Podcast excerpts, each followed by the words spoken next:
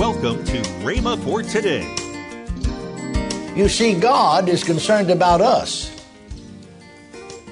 And He'll move through those who are in authority who may not even be Christians because we prayed.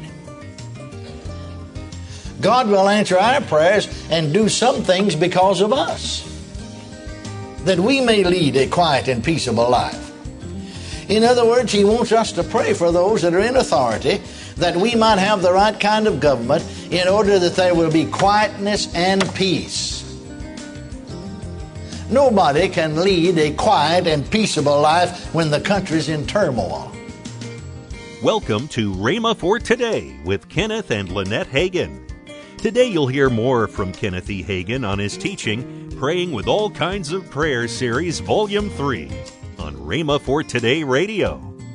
Also, later in today's program, I'll tell you about this month's special radio offer. Right now, let's join Kenneth E. Hagin for today's message.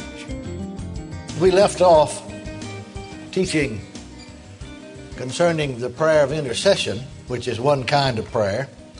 There are different kinds of prayers we've noticed. Let's read again from 1 Timothy chapter 2, verse 1 through 4. I exhort, therefore, that first of all, supplications, prayers, intercessions, and giving of thanks be made for all men, for kings, and for all that are in authority, that we may lead a quiet and peaceable life in all godliness and honesty.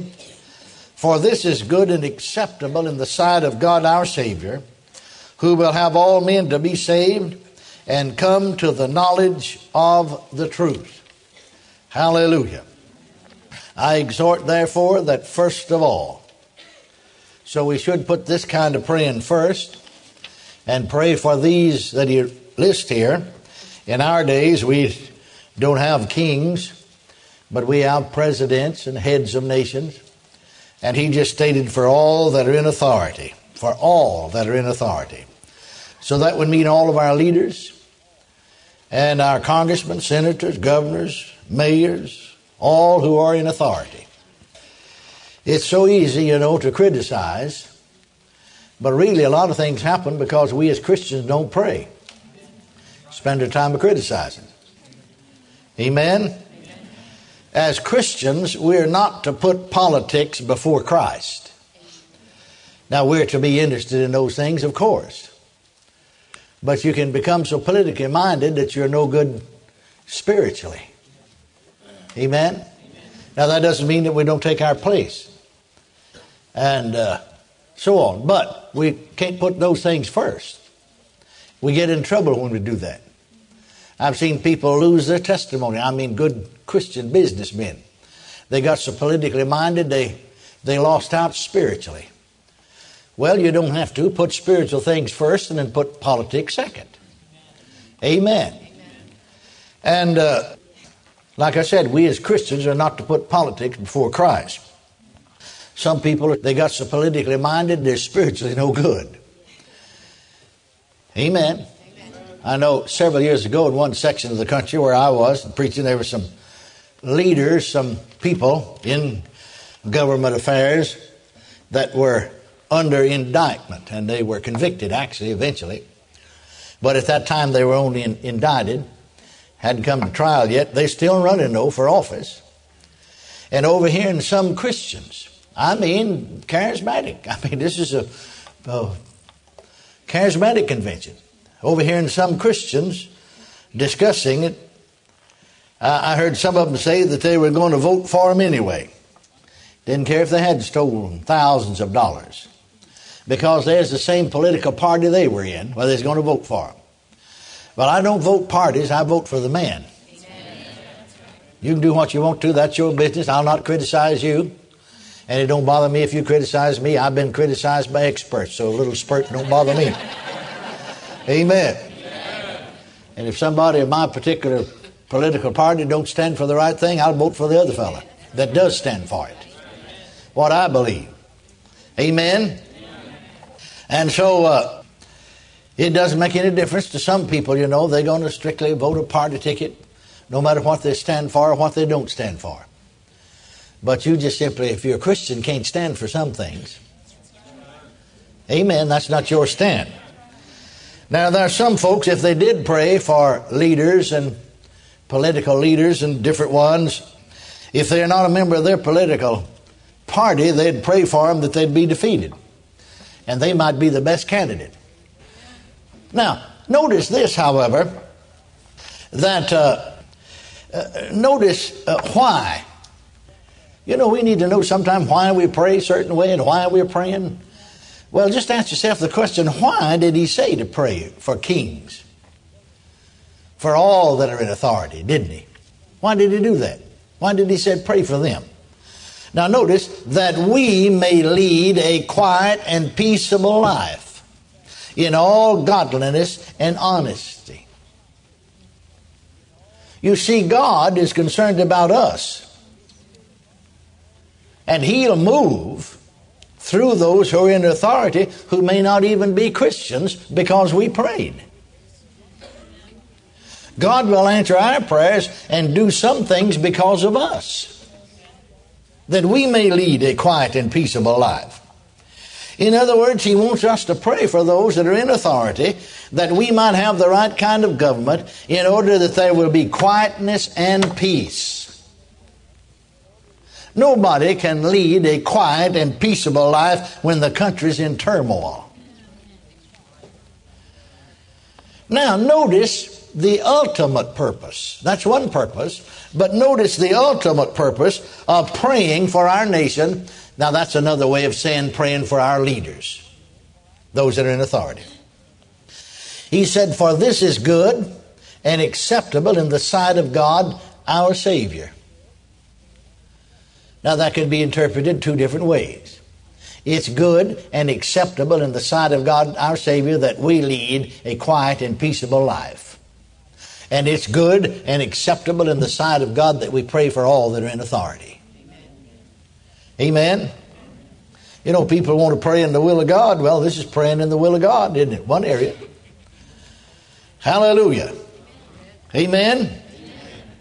Now, here we come to the ultimate Notice that fourth verse of why not only that we may lead a quiet and peaceable life, not only pray for these, but God, who will have all men to be saved and come to the knowledge of the truth. You see, God's ultimate purpose in this is that we will be able to spread the gospel. If we do not have good government, where there's quietness and peace, it hinders the spread of the gospel.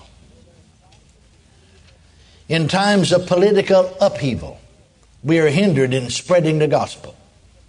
In times of war, we are hindered in spreading the gospel due to travel restrictions and other limitations. God wants us to get the gospel out. He wants to get the truth out. Jesus said when he was here on earth in Matthew 24 14, you don't have to turn there, but you, are familiar with it. And this gospel of the kingdom shall be preached in all the world for a witness unto all nations, and then shall the end come. Now, the devil will do his best to see that this is not accomplished. Who's behind all of the wars and all of the turmoil and everything, upheaval. The devil is, not God. Amen? You see, uh, when Jesus was here on earth, remember sometimes when he'd go into the synagogue, those that may be possessed with devil, the devil would use their voice to cry out, We know thee who thou art, thou Holy One of God. Now notice what they said. Has thou come to torment us before the time? I heard one fella preaching, and he said, uh, he just quoted part of that. Well, see, you get in trouble just quoting part of the verse. He said, Has thou come to torment? Said Jesus came to torment the devil. No, he didn't come to torment the devil. See, that's not what that verse says. Has thou come to torment us before the time? See, they know the time's coming. when they're going to be cast into torment. But that time hadn't come yet. Now, over in the book of Revelation, you know, I'm paraphrasing my own words, but there's something like this that, that uh, in other words, the devil, I'll put it this way, speeds up his activity because he knows his time is short. See, the devil is not all knowing like God, but he does know some things. Amen? And so, uh, you see, he don't want the gospel preached in all the world as a witness to every nation, not every person, but every nation. Then shall the end come. Well, naturally, we'd see why the devil would oppose us, our nation. Because you see, if he can get us in turmoil and war and everything else, he can stop the flow of the gospel. But he's not going to be able to do it because, thank God, we know how to pray. Hallelujah. Hallelujah. And so now then we can see why God wants us to pray for those in authority because He would have all men to be saved and come to the knowledge of the truth.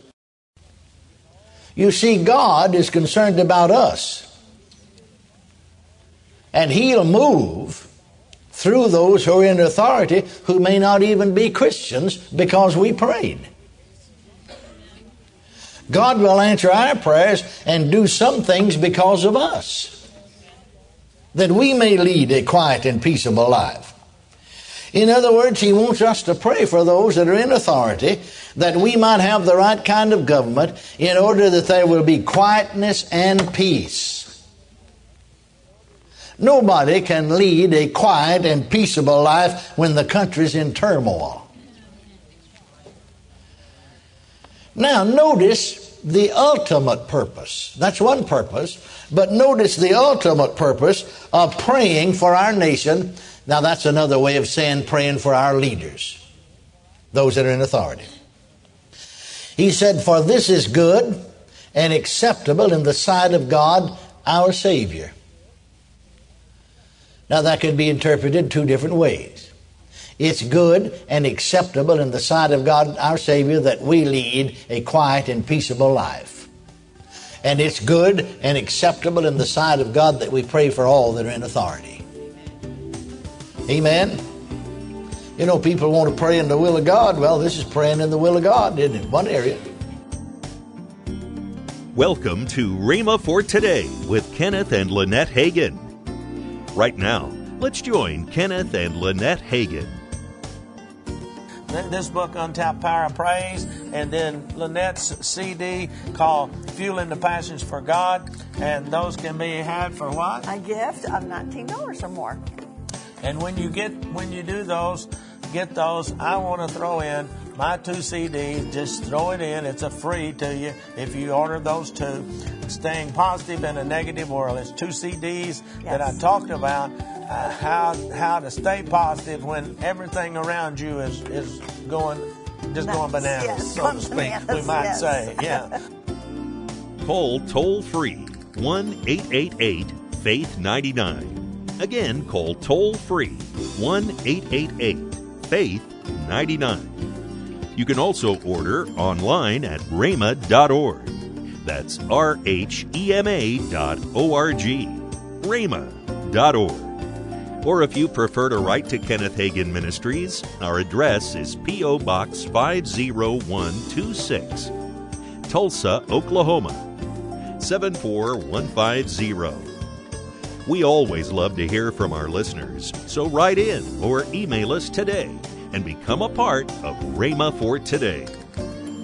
Tomorrow, Kenneth E. Hagin will continue his message on Praying with All Kinds of Prayer Series, Volume 3. Tomorrow on Rhema for Today with Kenneth and Lynette Hagin.